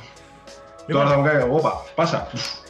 Και ε, είναι παρόμοια τα θέματα, γι' αυτό τα είχα μαζί. Γιατί και για τη Rockstar πάλι είναι φήμη, πάλι μιλάει για επόμενο παιχνίδι και πάλι μιλάει για casting. Λοιπόν, Πόσα, πού να τρέξω πια, δεν, δεν προλαβαίνω. και εδώ ταιριάζει, θα σου πω γιατί. Λοιπόν, η Rockstar βρίσκεται στη διαδικασία επιλογής ηθοποιών για το project που θα ακολουθήσει μετά την κυκλοφορία του Red Dead Redemption 2. Σύμφωνα με φήμες, ε, πρόκειται για το Bully 2. Bully και φαίνεσαι. Καταρχάς το έχεις παίξει το μπούλι. Βασικά εδώ πέρα στην Ευρώπη το λέγανε διαφορετικά. Κάνεις κάνε με. Το μπούλι. Κάνεις κάνε. Πώς το έλεγα. Κάνεις κάντε μέντι, μέντι, κάπως έτσι. Είχε ένα περίεργο όνομα ε; λατινικό. Στην Ευρώπη, λέω το μπούλι, το λέγανε. είχε ένα περίεργο όνομα. Έτσι λατινικό. Ναι, όχι, δεν το έχω παίξει. Δεν είχε τύχει να το παίξω. Ε, εγώ το έχω παίξει και μάλιστα το έχω παίξει και στο PlayStation 4 με αυτά που βγήκανε PS2 του PS4 Classics. Α. Ναι, εντάξει. Παίζεται ακόμα και σήμερα. Παίζεται λίγο εντάξει κάπως, αλλά είναι έτσι ιδιαίτερο παιχνίδι. Η πληροφορία. είδα στο, στο group που έγινε χαμός. Το θέλουν πολύ. Γενικά, το θέλουν πολύ. Το θέλουν πολύ γιατί το παίζανε σαν πιτσιρικάδες πολύ. Είχε κάνει επιτυχία και ήταν λίγο τα πιο cult παιχνίδια της Rockstar ε, που είχε βγάλει. Οπότε ναι, αν πει ότι κάνουμε στην άκρη τα GTA που έγινε το BAM και το τεράστιο franchise και τα λοιπά της εταιρείας και ακολούθησαν τα Red Dead και τα λοιπά, είδαμε και το Max Payne 3 μετά από την ίδια, το Bull mm. ήταν από τα cult παιχνίδια της εταιρείας. Οπότε, οι πληροφορίες που θέλω. Είναι αστείο το όνομα. Είναι αστείο το όνομα και επειδή μου, μου το λες επειδή μου είσαι να μου λες ναι, γιατί ξέρεις τι, εμείς το bully, όταν λέμε ε, αυτός είναι bullies, ε, το λέμε σαν, ναι. σαν κάποιον το παιδί, ξέρω εγώ, το οποίο το κορεδεύουν όλοι και το πειράζουν. Ενώ στην Αμερική, bully είναι αυτός που το κάνει, ρε παιδί μου, αυτός που κάνει bullying στους άλλους. Σε εμάς είναι λίγο έτσι αντίθετη τέτοια η ερμηνεία. Λοιπόν, οι πληροφορίες θέλουν την εταιρεία να ετοιμάζεται για sequel του Bully που κυκλοφόρησε το 2006 πηγάζουν από το γεγονός ότι τα 7 casting calls που έγιναν από την Jessica Jeffries. Casting... Wow. really? Casting director, casting director της Rockstar αφορούν ρόλους εφήβων καλή ώρα σαν και σένα και γενικά ατόμων νεαρής ηλικίας. Επιπλέον φαίνεται πως αναζητούν άτομα για ρόλους καθηγητών πανεπιστημίου και σε συνδυασμό και σε συνδυασμό με την προηγούμενη πληροφορία, η εφημολογία ανάβει για τα καλά. Ακολουθεί μετά ε, στο casting βασικά παράλληλα έχει και μια προειδοποίηση για τους εφήβους που λένε ότι σε ελεύθερη μετάφραση ότι οι νεαροί ηθοποιοί θα συμμετάσχουν σε σκηνές με ήπια βία και βρισχές και το ίδιο το, το project αποτελεί ένα δράμα thriller ενώ όλες τις σκηνές με τους εφήβους θα τις χειριστούν με ευαισθησία και στο παιχνίδι το ίδιο ήτανε. Δηλαδή και εσύ που ήσουν να έκανες bullying στους μπούλιδες και στους bullying εκεί πέρα υπήρχαν βρισκές, πήγαινες παρα... παρακολουθήσεις τα μαθήματά σου. Σεξάκι δεν έχει. Σεξάκι δεν ε, έχει. Όχι, εντάξει, σχολείο. Ε, μάτια, σε σχολείο, εκτό τώρα άμα το κάνουν το sequel και σε κανένα πανεπιστήμιο και γίνεται της πουτάνας. Ή γαμάς ή δεν γαμά. Άμα το κάνω σε... Μπορεί να το κάνω σε πανεπιστήμιο. Να κάπου εκεί πέρα να έχει φατέρνητες, ορόριδε κτλ. Και, και γίνεται χαμός. Τότε ήταν σε πιο μικρό ρε παιδί μου. Σε... Τι ήταν, κολέγιο, λύκειο φάση, ξέρω κάπως έτσι. Αν δεν έχει ερωτικές σκηνές δεν πάω. Πήγαινε στα μαθήματα, έκανες χημεία, πήγαινες από εδώ, πήγαινε πετούσες πέτρες στους άλλου και πλακωνόσαν στο ξύλο, στι τουαλέτες. Τέλος πάντων, ήταν έτσι πολύ ιδιαίτερο παιχνίδι. Δηλαδή θα μου κάνει εντύπωση που θα δούμε sequel. Μετά, ε, έχω κάποια άλλα νεάκια, τα οποία εντάξει, ναι. πιο σύντομα, περισσότερο έτσι για να τα αναφέρουμε. Το ένα εμένα που μου άρεσε προσωπικά έχει να κάνει πάλι με first party studio της Sony και έχει να κάνει με την Guerrilla, η οποία μας έδωσε τελευταία το Horizon που κάνει μεγάλη επιτυχία και φαντάζομαι ότι 99,9% θα ξαναδούμε το Horizon στο PS5. Αυτό που, κάνει, αυτό που κάνει εντύπωση είναι ότι επίσημα προσέλαβε προσωπικό από το Rainbow Six Siege και συγκεκριμένα προσέλαβε τον director του παιχνιδιού, ο οποίος είναι υψηλά ιστάμενος, έτσι, ε, του παιχνιδιού. Το προσέλαβε και το πήρε στο στούντιο, στο στούντιό της η Guerrilla, μαζί με ακόμα ένα developer πάλι του Rainbow Six Siege. Ε, αυτό βασικά είναι ο Simon Larus και Chris Lee. Όποιοι τους ξέρουν ήταν μεγαλώσαν μαζί στη γειτονιά τους εκεί στις συνοικίες της Αθήνας. Οι δύο αυτοί developers έχουν πλέον πάει, στο... έχουν πάει στο δυναμικό της Guerrilla και όλους μας κάνει να αναρωτιόμαστε ότι για να πάρουν τέτοιους developers όπως π.χ. ο director του Rainbow Six Siege ότι μήπως αρχικά ετοιμάζουν παιχνίδι το οποίο θα έχει έμφαση στο multiplayer προφανώς για να ναι. παίρνουν developers με τέτοια εμπειρία γιατί το Rainbow Six πάει εξαιρετικά για τη Ubisoft και η δεύτερη απορία μας είναι μήπως όντως δούμε ξανά ένα Killzone ένα νέο Killzone, ένα franchise της uh, Guerrilla το οποίο είχε και multiplayer στα παιχνίδια του. Λες να ξαναδούμε Killzone. Δεν ξέρω, εγώ το θεωρώ πολύ πιθανό να βασιστεί σε ένα ήδη δυνατό franchise που το ξέρει ο κόσμος και έχει ένα κοινό. Δηλαδή και εμένα μου αρέσουν τα Killzone και τα έχω αγοράσει όλα και τα έχω παίξει και τα έχω τερματίσει και με το multiplayer έχω ασχοληθεί. Εκτός άμα, δουν, εκτός άμα δούμε κάτι τελείως καινούριο και τελείως με έμφαση στο multiplayer, γιατί η Sony είναι κάτι που δεν το έχει αυτό. Δηλαδή η Sony, άμα δεις, δεν έχει multiplayer παιχνίδια, καθαρά multiplayer παιχνίδια. Δηλαδή, άμα ναι. δούμε τα παιχνίδια της Sony, τα δικά της που κάνανε επιτυχία στο multiplayer, είναι το Uncharted 4, το The Lost Legacy, ξέρω εγώ, που έχουν κοινό multiplayer, και κατά 99% το The Last of Us Part 2, που, έχει, που θα έχει multiplayer. Καθαρά multiplayer παιχνίδια της Sony, ό,τι έβγαλε πήγε άπατο. Δηλαδή είχε βγάλει, θυμάμαι τουλάχιστον δύο παιχνίδια που ήταν multiplayer και πήγαν άπατα. Το ένα ήταν το, το David Jaffe, αυτός που είχε βγάλει τα Twisted Metal, που βγάλανε ένα περίεργο που ήταν έτσι σαν ζωγραφισμένο, σαν ζωγραφισμένα τα γραφικά του. Ναι, δεν μου έρχεται τώρα, κατάλαβα όμως. Το οποίο ήταν multiplayer, πήγε άπατο. Επίσης είχαν βγάλει ένα co-op online που έπαιζες μέχρι 4 άτομα, δεν θυμάμαι και εκείνο, και ήταν free to play νομίζω και όλος, και εκείνο το κλάψανε μανούλες. Και άλλα έτσι, και ό,τι προσπάθεια έκανε το έκλεψαν μανούλες. Στο PlayStation 3 η, η εταιρεία τα είχε πάει εξαιρετικά καλά, διότι όταν βγήκε το PlayStation 3 και έγινε το multiplayer τόσο... γνώρισε τέτοια τεράστια αποδοχή, είχε βγάλει παιχνίδια τα οποία ήταν μόνο multi και έπαιζε λαός. Δηλαδή είχε βγάλει το Warhawk, είχε βγάλει το... το άλλο πώς το λέγανε, ε, το οποίο το είχε βγάλει Zipper που είχε μέχρι 256 παίκτες ταυτόχρονα online που παίζανε. Είχε βγάλει online παιχνίδια τα οποία ας πούμε κάποιοι είχαν κάνει μεγάλη επιτυχία, κάποιοι είχαν κάνει λιγότερη. Τέλος πάντων είχε παρουσία στο online. Στο PlayStation 4 δεν το είδαμε αυτό και ίσως να πάνε εκεί να δουλεύουν στο να κάνουν στο PlayStation 5 ένα δικό τους online παιχνίδι το οποίο θα είναι πραγματικά online. Δηλαδή θα το παίρνει ο κόσμος και θα παίζει για online. Τώρα βέβαια το Killzone ήταν καλό ότι συνδύαζε και το single player και το multiplayer. Non-play. Ναι, δηλαδή εγώ θυμάμαι ειδικά και το Shadowfall αλλά και το 3 είχα παίξει αρκετό multiplayer και ήταν πολύ καλό. Ήταν κάτι τελείως διαφορετικό και από το Battlefield και από το Call of Duty που διεκδικούσαν τότε τα πρωτεία. Ήταν κάτι έτσι πιο βαρύ το multiplayer, πιο έτσι και φουτουριστικό. Ε, μακάρι να δούμε κάτι. Τώρα θα είναι Killzone, δεν ξέρω τι θα είναι. Αλλά προφανώς μιλάμε για κάποιο καινούριο project. Δεν μιλάμε δηλαδή για Horizon. Εκτός αν βάλουν στο Horizon uh, multiplayer. γιατί αυτό... Ε, όχι μόνο, τι... γιατί αυτό δεν το σκεφτήκαμε. Ε, όχι, ούτε καν. Κάτσε να πάρω ένα ρομπότ να το καβαλήσω και να πάω να σκοτωθούμε. Δεν ξέρω. Τι, όχι, πώ θα παίξεις μόνο. Όχι, όχι. Είναι χαζομάρα. Ναι, συμφω... εγώ συμφωνώ ότι είναι χαζομάρα, αλλά ποτέ δεν ξέρεις έτσι. Άμα θέλουν να κάνουν. Λοιπόν, πάμε παρακάτω. Δεν νομίζω ότι έχει κάτι παραπάνω να πούμε σε αυτό. Ε, δύο νεάκια έτσι για να το, τα μάθουν τα παιδιά, αν τυχόν δεν τα διαβάσανε. Ημερομηνία κυκλοφορίας. Retail έκδοση Hellblade Senua Sacrifice. Το. Πάνω το πάρω αυτό. Τελευταίο παιχνίδι της Ninja Theory για PlayStation consoles κατά 99,9% μετά αφού εξαγοράστηκε η εταιρεία από τη Microsoft. Και Microsoft. Οπότε το Hellblade το οποίο ήταν εξαιρετικό. Σύντομη, αν θυμάμαι καλά, γύρω στις 5-6 ώρες είναι max σαν παιχνίδι.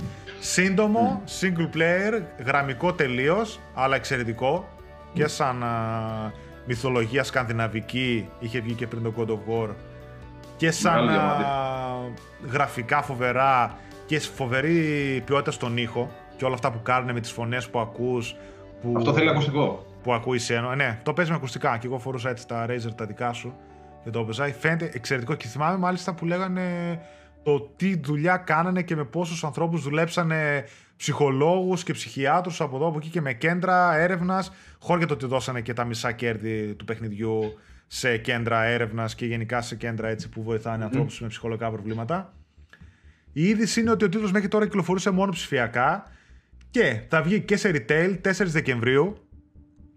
Να πω ε, 4 Δεκεμβρίου για PS4 η εταιρεία θα είναι η 505 Games ενώ στο Xbox One η εταιρεία που θα το εκδώσει θα είναι η Microsoft η οποία βέβαια πλέον έχει αγοράσει και την Ninja Theory 4 Δεκεμβρίου το παιχνίδι έχει κυκλοφορήσει 30 ευρώ στα digital 30 ευρώ θα κάνει ονομαστικά και στο, στα καταστήματα το θέμα τι είναι; Ότι επειδή λέγαμε και εσύ μου έλεγες ότι είναι 30 ευρώ λίγο τσιμπημένο για retail κτλ.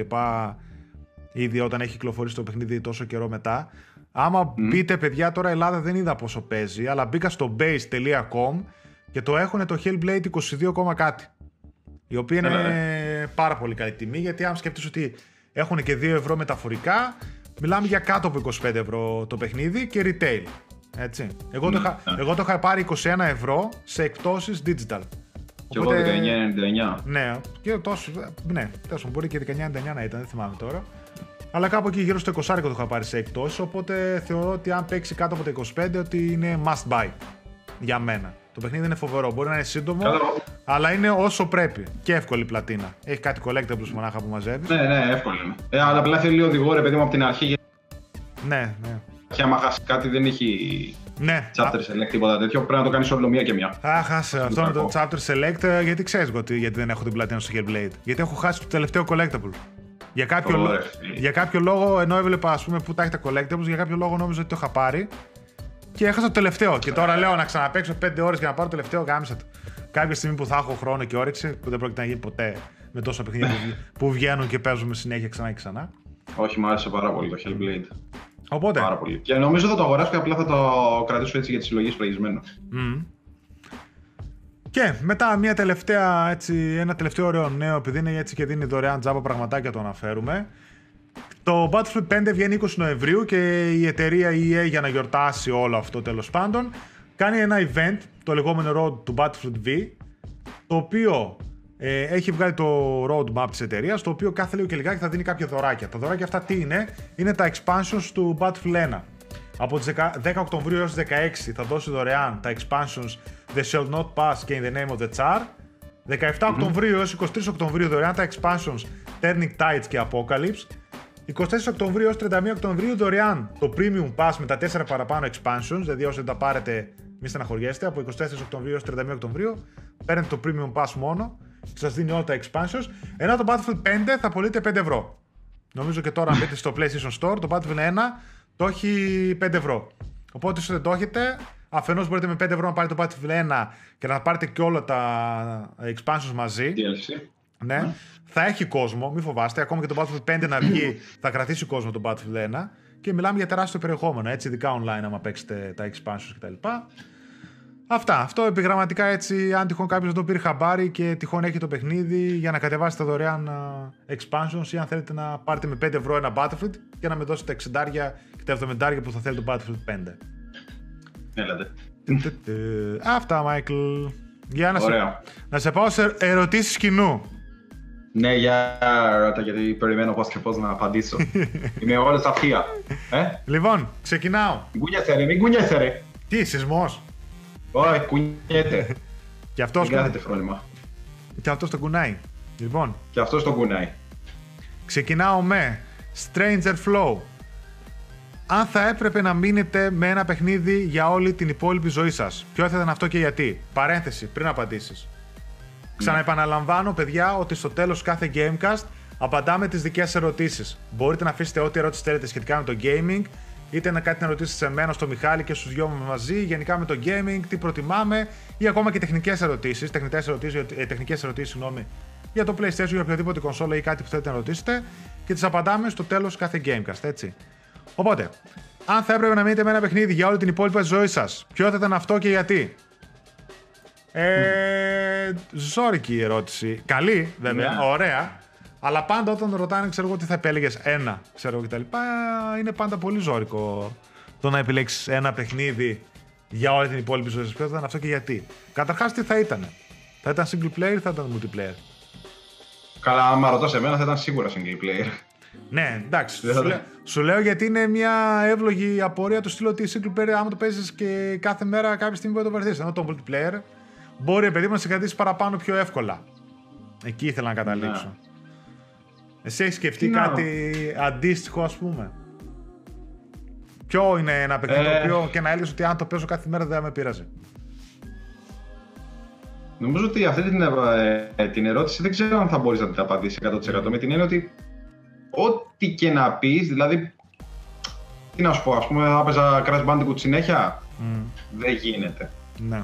Οποιοδήποτε παιχνίδι και να είχες και να το έπαιζες κάθε μέρα, ε, θα το βαριώσουν. Είναι σαν τα τραγούδια, ρε παιδί μου. Ναι. Βγαίνει ένα. Το ακούω πόσους μήνες, λέω πω, δεν πρόκειται να το βαρεθώ ποτέ. Ε, μετά το βαριέμαι. Αυτό γίνεται πάντα. Είναι αναγκαστικά. Τώρα, αν θα έπρεπε να επιλέξω κάποιο, ναι, θα έλεγα ότι θα, σκέψω, το σε φάση, σκέψω το σε φάση, ρε παιδί μου, ότι είναι ένα παιχνίδι το οποίο εντάξει, δεν είναι αναγκαστικά να το παίζεις όλη μέρα 24 ώρες. Ότι θα έχεις μόνο αυτό και όταν θες να παίξεις, θα μπορείς να παίξεις μόνο εκείνο. Εγώ σου λέω και μια φορά την εβδομάδα, ας πούμε, να το παίζεις. Κατάλαβες; Κάπως έτσι εγώ θα το σκεφτώ. Σου έλεγα ότι θα επέλεγα ή Crash Bandicoot mm. ή Resident Evil ή Dino Crisis. Mm. Κλασικά. Ένα από αυτά τα τρία. Κλασικά Ένα από αυτά τα τρία. Mm. Δεν θα σου έλεγα. Ε, ναι, γιατί είναι αυτά που. ή, ή κάποιο Sonic. Τα παλιά. Ναι, μπράβο. Κάτι τέτοιο. Κάτι παραπάνω, όχι. Δεν θα μπορέσω να επιλέξω ας πούμε το, το Uncharted, γιατί το Uncharted έχει μια σειρά ναι. από θέμα ιστορίας. Έχει μια σειρά. Δεν μπορώ να το κάνω. Αυτό είναι θα μου πεις βέβαια και το Resident έχει. Ναι, αλλά Εντάξει, εντάξει. Okay. Όχι, κοίτα, εγώ π.χ. να σου πω την αλήθεια, τα Uncharted π.χ. θα μπορούσα να τα επιλέξω. Γιατί τα θεωρώ ότι ταιριάζουν σε φάση βλέπω μια ταινία και περνάω καλά. Δηλαδή, όποτε έπαιζα το Uncharted και τώρα που έχω ξαναεγκαταστήσει το 4 και το ξαναπέζω. Εντάξει, το παράτησα τώρα με τόσες κυκλοφορίες που βγαίνουν αυτό το μήνα, άστο. Ξανά στις γιορτές θα το ναι. δω. Αλλά θέλω να σου πω ότι μου προσφέρει μια τέτοια ευχαρίστηση όπως μου προσφέρει π.χ. μια ταινία Indiana Jones που θα δω ενώ την έχω δει 10 φορές. Κατάλαβε. Αν το πας έτσι, θα μπορούσες να επιλέξεις και το Last of Us. Ναι. Παρόμοια. Θέλω να σου πω, ρε παιδί μου, ότι δεν είναι κάτι ότι θα το παίζω ή θα το βλέπω κάθε μέρα. Αλλά όταν το δω, θα μου προσφέρει την ίδια ευχαρίστηση η οποία θα πω ότι ναι, έχει αρχή, μέση, τέλος. Αλλά είναι κάτι το οποίο πόσο θα κρατήσει; 10 ώρες. Θα σε διασκεδάσει αυτές τις 10 ώρες όσο πρέπει. Μπορεί να το mm-hmm. παίζω μονάχα αυτό μια φορά το μήνα. Κατάλαβες ή μια φορά το δίμηνο, το τρίμηνο που λέω λόγο, αν είναι μονάχα αυτό. Αλλά τουλάχιστον σου ναι. προσφέρει αυτή τη διασκέδαση. Δηλαδή, από αυτή την άποψη θα επέλεγα σίγουρα ένα single player παιχνίδι φάση Uncharted. Δηλαδή ξέρω ότι θα έχει αρχή, μέση, τέλος. Ένα Uncharted 3 π.χ. ή και το 2. Το οποίο ξέρω ότι θα μου προσφέρει 10-12 ώρες διασκέδασης. Οι οποίες θα είναι σαν να βλέπω μια παλιά, καλή, κλασική ταινία που την πετυχαίνω Σάββατο Κυριακή στο Star και την, ευχαρι... την ευχαριστιέμαι ενώ την έχω δει 10 φορές, κατάλαβες. Αλλιώς, αν ήταν σε θέμα φάση να παίζω κάθε μέρα πόσες ώρες ώστε να μην το βαρεθώ ή να είναι κάτι το οποίο μπορεί να προσφέρει κάθε μέρα κάτι διαφορετικό, θα έπρεπε αναγκαστικά να κινηθεί σε κάτι στυλ ε, είτε τεράστιο παιχνίδι open world, φάση The Witcher 3 ναι. ας πούμε, που μαζί με τα expansions έχει 250 ώρες περιεχόμενο, κατάλαβες, να κινηθείς σε τέτοιο παιχνίδι ή σε ένα ναι, open world το οποίο μπορεί να σου προσφέρει έτσι πολλαπλές ώρες ή να κινηθείς σε multiplayer. Σε φάση Battlefield, σε φάση Call of Duty ή κάτι παρόμοιο, το οποίο λες ότι εγώ κάθε μέρα θα παίζω το τάδε mod, κάθε μέρα θα παίζω το τάδε μάχε online και μπορεί ας πούμε να μου προσφέρει κάθε μέρα μία-δύο ώρες διασκέδασης που μπορεί να δω κάτι διαφορετικό, το ένα τ' άλλο. Πάλι εκεί κάποιος μεταβαρτή εννοείται, αλλά θέλω να σου πω. Ναι, το ναι, το Εντάξει, είναι πολύ δύσκολο να πεις ένα παιχνίδι το οποίο θα το επέλεγε. Όχι, όχι δεν μπορείς να απαντήσεις. Ένα παιχνίδι. Όχι, μόνο αυτό. Δηλαδή περισσότερο θα το θεωρούσα τη φάση μία κονσόλα. Δηλαδή, αν το πούμε λίγο πιο φυσιολογική την ερώτηση, θα λέγαμε από σήμερα μέχρι την αρχή των κονσολών ποια κονσόλα θα επέλεγες και ποια παιχνίδια θα ήθελε να έχεις μαζί του. Για να πεις, ας πούμε, θα έπαιρνε το 4, θα έπαιρνε το PlayStation 1, ναι. θα έπαιρνε το Super Nintendo. Και τα, τα παιχνίδια του, ας πούμε, ποια είναι; Ποια βιβλιοθήκη θα ήθελα να έχω μαζί παιχνιδιών; Τώρα σας είπα μια ναι, ερώτηση και πάει ο άλλος παιδί μου και από κάτω γράφει σχόλιο αυτή την ερώτηση. ποια κονσόλα θα παίρνατε μόνο και ποια, ξέρω εγώ, βιβλιοθήκη; Γιατί ξέρεις ποια θα είναι. Να έπαιρνε μια κονσόλα μόνο, αλλά να είχες όλα τα παιχνίδια της. Εκεί είναι, ναι. θα ήταν ωραίο. Έλεγες θα έπαιρνα το PlayStation 1 και να έχω όλα τα παιχνίδια του PlayStation 1. Να έπαιρνα το Super Nintendo ας πούμε, και να έχω όλα τα παιχνίδια του Super Nintendo. Ε, και, είναι εγώ. Από κάτω είναι το PlayStation 3. Ναι. Να έπαιρνα το PlayStation 3 και να βάλω το όλα τα παιχνίδια της Sega. Ναι, εντάξει, καλά. Εξυπνάδα. λοιπόν, ε, από κάτω ερώτηση, αυτό που είπαμε. Στο επόμενο Gamecast θα απαντηθεί. λοιπόν, παρακάτω, ο Mr. Διαβόλους ε, λέει εκεί πέρα σχόλια καλά, τον ευχαριστούμε εννοείται πάλι. Λοιπόν, θα κάνετε λέει κάποιο αφιέρωμα σαν βίντεο σε παλιά νοσταλικά παιχνίδια, έχει νόημα ή όχι; Αυτό είναι συνέχεια πάνω κάτω αυτό που λέγαμε την προηγούμενη φορά που μας ρωτούσε τι νέο θα έρθει στο κανάλι που λέγαμε για τα versus βίντεο και gameplay. Οπότε τώρα ρωτάει, ας πούμε, αν θα κάνουμε κάποιο αφιέρωμα σαν βίντεο σε παλιά νοσταλγικά παιχνίδια. Αν έχει νόημα ή όχι. Εντάξει, προφανώς και έχει νόημα κάτι τέτοιο βίντεο. Το απαντάω γιατί πολλοί μπαίνουν να δουν νοσταλγικά βίντεο, αφιερώματα κτλ. Δηλαδή κάτι σε αυτό που λέει θα μπορούσαν, εκτός ότι υπάρχουν κάποια βίντεο ήδη στο κανάλι, τα οποία έχουν έτσι νοσταλγικό χαρακτήρα, ακόμα και αυτό που έκανα πρόσφατα που έλεγε τα 15 παιχνίδια που θέλουμε να δούμε στο PlayStation 1 Classic, μαζί με τα 5 ναι. που ανακοινώσανε και αυτό έχει ένα νοσταλγικό χαρακτήρα γιατί έχει αφορά τέτοια παιχνίδια. Προφανώς και θα μπορούσαν να γίνουν αφιερώματα σε σειρές, σε κονσόλες, σε ιστορία κτλ. Ήδη ας πούμε που ξεκίνησα τη ιστορία της Sony να δω πότε θα βγάλω το δεύτερο επεισόδιο. Ε, για μένα το κανάλι σαν PS Addict, πέρα από το Gamecast το οποίο έχει γίνει βασικός πυλώνας και οι υπόλοιπες σειρές που συνεχίζουν στο κανάλι κανονικά, για μένα το κανάλι του PS Addict ξεκίνησε ενεργά τουλάχιστον τον τελευταίο χρόνο, γιατί θέλω να έχει και αυτό το χαρακτήρα. Θέλω μέσα να έχει και αφιερώματα και ένα νοσταλγικό τόνο. Γιατί και εγώ, ας πούμε, όλα τα παιχνίδια τα παλιά που έπαιξα, όποτε μιλάω για αυτά, μιλάω με πολύ νοσταλγία και χαρά και πάντα μου αρέσουν τέτοια βίντεο. Θεωρώ ότι θα δούμε νέα βίντεο από αυτούς που θα τα κάνουν. Ξέρεις, εγώ θεωρώ ότι θα δούμε νέα βίντεο από αυτούς που τα βγάζουν. Δεν ξέρω ποιοι είναι αυτοί. Όχι, γενικότερα θεωρώ ότι θα υπάρχουν στο κανάλι τέτοια. Οπότε απαντάω κατευθείαν την ερώτηση για να την καλύψω εγώ. Τα λοιπά. Ναι, τώρα, ναι, τώρα αν θα κάνουμε κάτι μαζί με τον Μιχάλη και τα λοιπά δεν ξέρω. Α κάνουμε πρώτα αυτά που θέλουμε τα versus και ναι, βλέπουμε για κάτι άλλο. Γιατί παιδιά, να ξέρετε ότι πέρα και από τη ζωή και από τις δουλειές και το ένα και το άλλο, και όλα αυτά απαιτούν χρόνο, κόπο, όρεξη. Έτσι είναι λίγο. Ναι. Λοιπόν. QA, πιστεύετε. Μ, ωραία ερώτηση. Φίλιππος Παπαδάκης. Q&A. Πιστεύετε ότι η κυκλοφορία του The Last of Us Part 2 θα είναι και το τέλος της κονσόλας όπως έγινε και με την προηγούμενη γενιά όπου ήταν η τελευταία μεγάλη κυκλοφορία πριν την άφηξη του PlayStation 4. Για πες. Ναι, μπορεί. Ίσως, ίσως και να γίνει έτσι. Mm. Ίσως και να γίνει έτσι. Γιατί να μην κλείσει με τον uh, καλύτερο με τον καλύτερο τρόπο. Με τον καλύτερο τρόπο φαντάζομαι το 90% του πλανήτη του gaming. Με το που ασχολούνται με το game. Ναι. Κοίτα, αν θυμόμαστε όλοι στο αυτό που λέει και ο Φίλιππος, στο PlayStation 3 βγάλανε ας πούμε το The Last of Us Part, ε, part 1, στο The Last of Us τελεία, ναι. το οποίο όντως ήταν η μεγαλύτερη first party κυκλοφορία και γενικότερα έτσι, η μεγαλύτερη κυκλοφορία, η οποία θεωρείται δεν θα πω το καλύτερο, θα πω απλά από τα καλύτερα παιχνίδια του PlayStation 3 γενικότερα, από τα καλύτερα παιχνίδια της Naughty Dog, από τα καλύτερα first party παιχνίδια της Sony και νομίζω ότι όντως έκλεισε το PlayStation 3 με τον καλύτερο δυνατό τρόπο. Δηλαδή δεν θα μπορούσε να κλείσει καλύτερα με το να βγάζεις ένα παιχνίδι το οποίο θεωρούν όλοι ότι είναι σύμβολο της κονσόλας σου και γενικότερα σύμβολο ναι, ναι παιχνίδι ναι, ναι. της γενιάς που μας πέρασε. Ε, για μένα, εγώ γενικά, τώρα δεν θυμάμαι και σε ένα βίντεο το είχα αναφέρει έτσι σαν λεζάντα. Κάπου έλεγα ρε παιδί μου ότι. Για το PlayStation 5, αν θυμάμαι καλά, μιλούσα. Που έλεγα ότι χαριτολογώντας ότι η γενιά ε, δεν αλλάζει αν δεν το πει η Naughty Dog.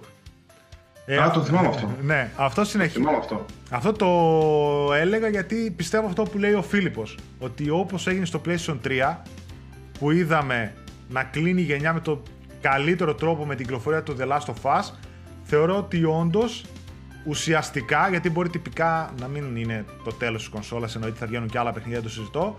Ναι, καλά, εντάξει. Θεωρώ ότι ουσιαστικά εκεί θα μπει μια τελεία από τις μεγάλες κυκλοφορίες, τουλάχιστον first party κυκλοφορίες της Sony, το The Last of Us Part 2, και θα πάμε μετά σε αποκλειστικές κυκλοφορίες του PlayStation 5. 5. Θεωρώ ότι όντως θα μιλήσει η Naughty Dog και από εκεί και πέρα, παιδιά, θα πει πάρτε το. Το The Last of Us Part 2 αυτό είναι. Και τώρα μπορείτε να πάτε στην επόμενη γενιά ναι. να αγοράσετε την επόμενη κονσόλα όταν βγει. Και, και ίσως και το Part 2 θα βγει και στο. 5 ή όπως αλλιώς λέγεται ναι, εντάξει. κονσόλα. Προφανώς μετά από ένα-δύο χρόνια πότε θα βγει το παιχνίδι και πότε θα έχουμε τη νέα κονσόλα δεν ξέρουμε. Εννοείται θα βγει ναι. και κάποιο τέτοιο. Αλλά θεωρώ ότι ουσιαστικά ισχύει αυτό που λέει ο Φίλιππος γιατί και εγώ το πιστεύω ότι η Naughty Dog θα δώσει αυτή το σύνθημα για να αλλάξει γενιά ναι, ναι, η ναι, Sony και όλα τα first parties. Αυτό στην ουσία γιατί εντάξει παιχνίδια προφανώς ας πούμε και το επόμενα μεγάλες κυκλοφορίες τύπου Assassin's Creed ή κάποια άλλα franchises θα τα δούμε και στο PS4 και να βγαίνουν ταυτόχρονα και στο PS5. Εντάξει. Θα συνεχίσουν για κάποια Άσχετο, επειδή νομίζω μου ήρθε φλασιά αυτό που έχει αναφέρει πριν λίγο ότι δεν αλλάζουν μια αν δεν το πεις. Έχεις πει στο βίντεο της E3 για τη Sony. Αν δεν κάνω λάθος. Ναι, δεν θυμάμαι, πραγματικά θυμάμαι. Κάπου θυμάμαι που το, το ανέφερα. Γιατί είναι έτσι μια ατάκα που την έχω ξαναπεί κάπου που μου έχει το... μείνει. Τη, τη θυμάμαι την ατάκα, δεν θυμάμαι τώρα το 300.000 βίντεο. αλλά ίσως είναι και στην ήθρη με τη Sony, δεν είμαι απόλυτα σίγουρος όμως. Μπορεί, μπορεί. Την ατάκα όμως τη θυμάμαι. Μπορεί. Γι' αυτό εγώ αυτό που λέει ο Φίλιππος θεωρώ ότι τυπικά ας πούμε θα γίνει αυτό. Ε. Και εκτός πια άμα... Ναι, να δούμε. Ξέρεις τι, τώρα σκέφτηκα κάτι εκτός άμα καθυστερήσεις σε φάση κάποιο άλλο παιχνίδι να βγει στο PS4. Τύπου... Εντάξει, τον Ghost of Tsushima πιστεύω θα το δούμε στο 19. Ε, Το άλλο, το Death Stranding, δεν ξέρω αν είναι το τελευταίο του PS4 μεγάλη κυκλοφορία. Α, Κατάλαβες; Ναι, και αυτό με τον Kojima είναι λίγο ενηγματικό. Το ναι, ο ε, από εκεί. Εκεί τώρα. Είναι, τρελός. Εκεί τώρα κάπου ας πούμε, θα είναι η τελευταία μεγάλη AAA first party κυκλοφορία της Sony. Ναι, ε, τον Kojima τον είχα ξεχάσει γιατί. Ναι, τόσο είναι λίγο τρελός. ναι, δεν τον, δεν τον υπολογίζεις πολύ με αυτά. Ναι, δεν είναι καλά. Λοιπόν, τελευταία ερώτηση. Τελευταία ερώτηση. Ο τέτοιος είναι αυτός, ο Γαλάτης. Έα Καλισθένηξ. Α, ο Γαλάτη. Λοιπόν, ερώτηση. Και αυτή η ωραία ερώτηση, αν και πάλι έτσι είναι ας πούμε παγίδα που λέμε. Ποιο από τα τρία μου προτείνετε να πάρω; Έχω PlayStation 4, δεν έχω αγγίξει ποτέ κονσόλα της εταιρείας εκτός από Sony. Xbox One S, το θέλω κυρίως για το Game Pass και το Forza. Switch, το θέλω επειδή είναι φορητό, αλλά μόνο το νέο μοντέλο. Και τέλος το PSVR, και αυτό περιμένω εδώ και ένα χρόνο να βγει το νέο μοντέλο. Ποια από τα τρία μου λέτε; Καταρχάς το Switch ακόμα είναι φήμη το νέο μοντέλο. Γιατί έχουν βγει φήμες ότι θα βγάλει νέο Switch, το οποίο το θεωρώ 100% σίγουρο. Εδώ έχει βγάλει 6, διαφορετικά, 6 διαφορετικά μοντέλα 3DS έχει βγάλει Nintendo. Καλά, έλατε. Και όχι μόνο βγάζει, ήταν, ήταν και η πρώτη εταιρεία, ξέρεις, που έκανε hardware upgrade. Δεν είναι ότι βγάζει μόνο redesign κτλ. Κάνει και hardware upgrade. Παιχνίδια που δεν παίζουν μετά στα προηγούμενα μοντέλα. Οπότε το Switch, σαν και φήμη, θεωρώ ότι θα βγει όντως καινούριο. Οπότε ναι, ο Έστη ρωτάει τι να πάρω. Λέει Xbox One Switch για τη φορητότητα ή το PSVR. Καταρχάς να βγάλουμε απ' έξω το PSVR. το, όχι, ναι, δεν μπορείς να το συγκρίνεις. Δεν μπορείς να συγκρίνεις. Το PSVR είναι περιφερειακό. Ναι. Δηλαδή έχεις το PS4 OK. Προφανώς είναι μια νέα πλατφόρμα. Παίρνεις το PSVR, παίζεις παιχνίδια τελείως διαφορετικά. Και ήδη. Και εκτός αυτού. Βλέπετε ότι. Ναι, βγαίνουν... για να τελειώσεις. Ναι, και ήδη βλέπετε ότι βγαίνουν παιχνίδια τα οποία εξελίσσουν το VR. Όπως και το Astro Bot που βγήκε τώρα που παίρνει διθυραβικέ κριτικές ναι, και άλλα παιχνίδια, το Far, το Far Point που βγήκε κτλ. Είναι μια νέα πλατφόρμα μεν, αλλά δεν πάβει να είναι περιφερειακό και να συνοδεύει το PS4. Και μην ξεχνάμε ότι για να πάρεις VR πρέπει να δοκιμάσεις λίγο γιατί μπορεί στο, στο μάτι, στον εγκέφαλο να ζαλίζεσαι, μπορεί να είσαι πολύ ευαίσθητος. Ναι. Και μην ξεχνάμε ότι, ότι μιλάμε για εμπειρίες. Ναι, ναι, ναι. Δεν μιλάμε για ένα ναι, ναι. gaming, gaming παιχνίδι. Έτσι. Τα περισσότερα μιλάμε για 5-6 ώρε εμπειρίες. Τα περισσότερα παιχνίδια του είναι εμπειρίες, δεν είναι τόσο εκδρομένα. Τώρα έχει βγάλει κάποια καλά που αξίζει να αγοράσεις. Το, το μόνο παιχνίδι που μπορείς να πεις ότι είναι σαν παιχνίδι είναι το Resident Evil 7. Ναι. Και επίσης και πάνω σε αυτό για το Resident θέλω να πω ότι με το PSVR μπορεί κάποιος να έχει μια κοινή βιβλιοθήκη με το PlayStation 4. Δηλαδή μπορείς να πάρεις παιχνίδια, να έχεις το Gran Turismo Sport, το Resident Evil 7 και πολλά άλλα, τα οποία τα παίζεις είτε στο PS4 είτε στο PSVR επειδή είναι συμβατά. Οπότε και ναι, έχεις μια ναι. κοινή βιβλιοθήκη και μπορεί ήδη χωρίς να το ξέρεις, να έχεις κάποια παιχνίδια VR ε, στην βιβλιοθήκη σου. Οπότε είσαι στην ουσία μέσα στο ίδιο οικοσύστημα της Sony και έχεις ένα περιφερειακό. Ε, προσωπικά το PSVR, αν πέσει κάτω από το 200, για μένα στα 150 θα ήταν λουκούμι. Νομίζω ότι θα ήταν μια καλή αγορά για αρκετούς από εμάς. Να πεις ότι ναι, 150 ευρώ, ας πούμε, OK, δεν είναι μια συλλεκτική. Ναι, είναι μια συλλεκτική, ας πούμε. Δεν είναι τόσο πολλά τα λεφτά. Μπορώ να το πάρω, να το δοκιμάσω. Δεν μου άρεσε. θα το δώσω για 120 ευρώ σε ένα φίλο μου, ας πούμε, μεταχειρισμένο λόγος. Κάπως έτσι. Δηλαδή δεν είναι τόσο μεγάλο το τέτοιο, το ρίσκο, θεωρώ. Εκτός πια αν ζαλιστεί τόσο πολύ που και χαλαστείς. Μα γι' αυτό εγώ το είπα. Και Καλύτερα να το δοκιμάσεις πρώτα να δεις ένα τεστ, να δεις πώς πάει γενικά, mm. γιατί μπορεί όντως να, να ζαλιστείς. Mm. Ενώ, κάνει, ρε παιδί. Ενώ σε αντίθεση το Xbox One και το Switch είναι τελείως διαφορετική ε, φιλοσοφία γιατί πα σε ένα τελείως άλλο οικοσύστημα. Δηλαδή πρέπει να το πάρεις απόφαση ότι θα δεις ένα καινούριο software, καινούριους λογαριασμούς, ε, καινούργια παιχνίδια, όλα διαφορετικά. Θα μπεις σε ένα καινούριο οικοσύστημα της Microsoft ή της Nintendo, στα οποία θα δεις καινούργια πράγματα και θα παίξεις κάποιες καινούριες εμπειρίες. Έτσι, δηλαδή, αν στην ουσία επεκταθεί κάποιος στο Xbox, κατά ένα μεγάλο ποσοστό, κατά ένα 70-80%, θα παίζεις παιχνίδια τα οποία θα μπορείς να τα παίξεις και στο PS4. Έτσι. Αυτό, αυτό πήγα να πω. Ότι αν μου έλεγες και εμένα τώρα, επειδή κάνει την ερώτηση, αν μου έλεγε να, μετα... να διαλέξω μεταξύ των τριών, εντάξει, OK, άσχετο το, άσχετο το VR, ή Microsoft ή Switch, θα έλεγα κατευθείαν Switch με την έννοια ότι ούτε μισό τη Microsoft ούτε την καταδικάζω ούτε οτιδήποτε. Ναι. Απλά εμένα, σαν Μιχάλης, οι εμπειρίες που προσφέρει, τα παιχνίδια μάλλον που προσφέρει η Microsoft δεν με καλύπτουν, αλλά εμένα δεν με καλύπτουν, γιατί κάποιους άλλους μπορεί να τους καλύπτουν. Ε, και ουσιαστικά θα έπαιρνα κάτι στο οποίο θα το είχε και το PlayStation αν εξαιρέσεις τις αποκλειστικότητες που έχει το ένα και το άλλο. Από εκεί και πέρα η, το Switch απευθύνεται, η Nintendo γενικά, απευθύνεται στο δικό της κοινό. Ναι. Δηλαδή έχει τον, το Mario και τον πράσινο αδερφό έτσι, το Mario και τον πράσινο αδερφό του Γιουβέτσι. Έχει 300 πράγματα με αυτούς, ναι, ναι. ας πούμε, που δεν πρόκειται να τα έχει καμία άλλη κονσόλα, ωραία. Ε, έχει Mario Party, έχει Zelda, έχει χίλια δυο από αυτά. Εγώ αυτό που λέω, γιατί είχα κάνει και ένα βίντεο έτσι παρόμοιο που έλεγα πούμε, ποια κονσόλα να πάρει κάποιος και γιατί κτλ. Αυτό που έλεγα και επαναλαμβάνω τώρα, ας πούμε, όσοι μας βλέπετε, είναι ότι ε, αντικειμενικά, γιατί υποκειμενικά άλλο, τέλος πάντων άλλοι είναι τα γούστα του καθενός, αντικειμενικά, θεωρητικά αυτό που θα πω, ότι αν κάποιος gamer θέλει να τα έχει να καλύψει όσο το δυνατόν περισσότερο τις κυκλοφορίες ε, του σήμερα, θα έπρεπε να έχει ένα PlayStation 4 και ένα Nintendo Switch. Έχοντας αυτά τα δύο, καλύπτεις το μεγαλύτερο ποσοστό των κυκλοφοριών, των παιχνιδιών που βγαίνουν σήμερα και έχεις και μια αρκετά μεγάλη ποικιλία στα παιχνίδια. Δηλαδή στο PS4 που βγαίνουν όλα τα multi-platform και τα exclusives της Sony.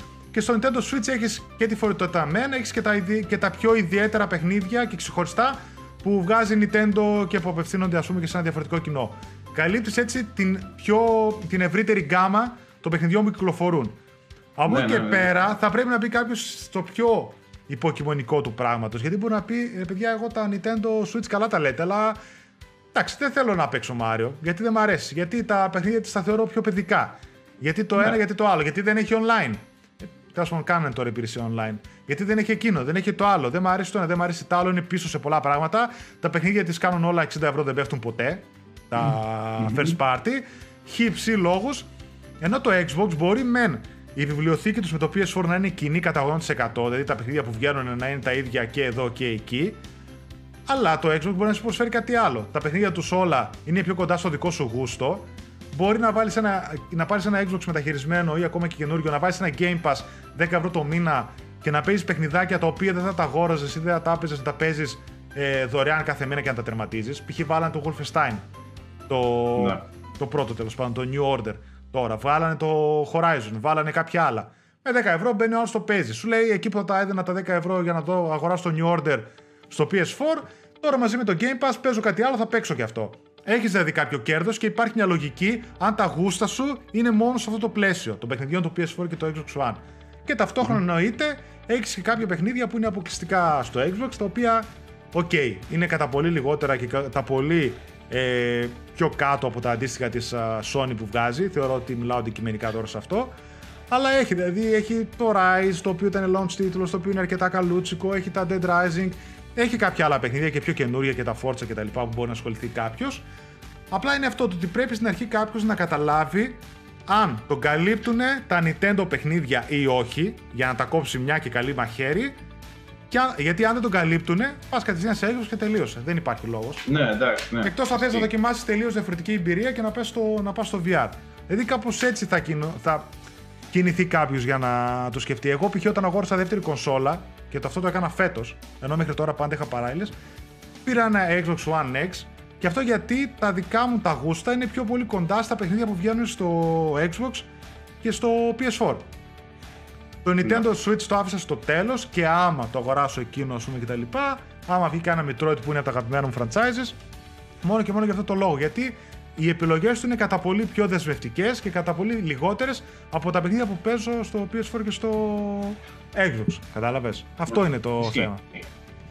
Αυτά. Το, το VR είναι και για μένα ερωτηματικό. Δεν ξέρω, δεν το έχω δοκιμάσει, δεν έχω κάνει κτλ. Εγώ και στα 100 150 να πέσει, προτιμώ να περιμένω τη version 2. Ναι. Μόνο και μόνο σου λέω που να μην έχει καλώδια αυτό το πράγμα. Δηλαδή να Συμφων... 400.000 καλώδια. Συμφωνώ. Κοίτα, άμα κάνουν VR ασύρματο, δεν ξέρω αν θα το δούμε στο επόμενο μοντέλο που μακάρι να το δούμε, θα είναι μεγάλο βήμα. Γενικά το ασύρματο θα είναι τεράστιο βήμα, μακάρι να το δούμε στο επόμενο VR και στο PS5. Και αυτό το. Mm-hmm.